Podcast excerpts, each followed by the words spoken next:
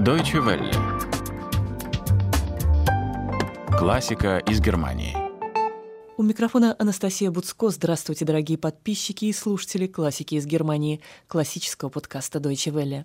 Сегодня мы завершаем наш небольшой цикл, посвященный органной музыке, какой она звучала под сводами церкви Святого Фомы в Лейпциге 16 июня 2014 года в рамках Баховского фестиваля. Нелегких противников выбрал себе Ференс Лист, блестящий пианист-виртуоз, решив сделать своей избранницей Каролину Витгенштейн.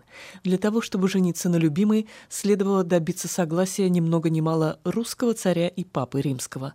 Палки в колеса паре вставляли все, в первую очередь супруг Каролины, влиятельный русский генерал Николай Витгенштейн. При этом Каролина исповедовала католицизм, и для заключения нового брака предыдущий должен был быть расторгнут в Риме.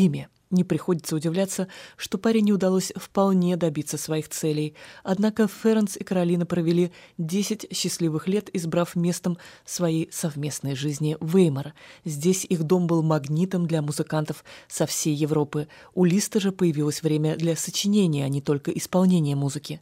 Несколько лет Ференс Лист достаточно мало играл на фортепиано, куда больше его привлекал орган с его богатством музыкальных красок.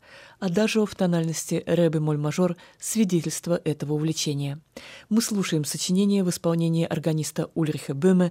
Запись сделана звукорежиссерами Deutsche Welle в Лейпциге 16 июня 2014 года.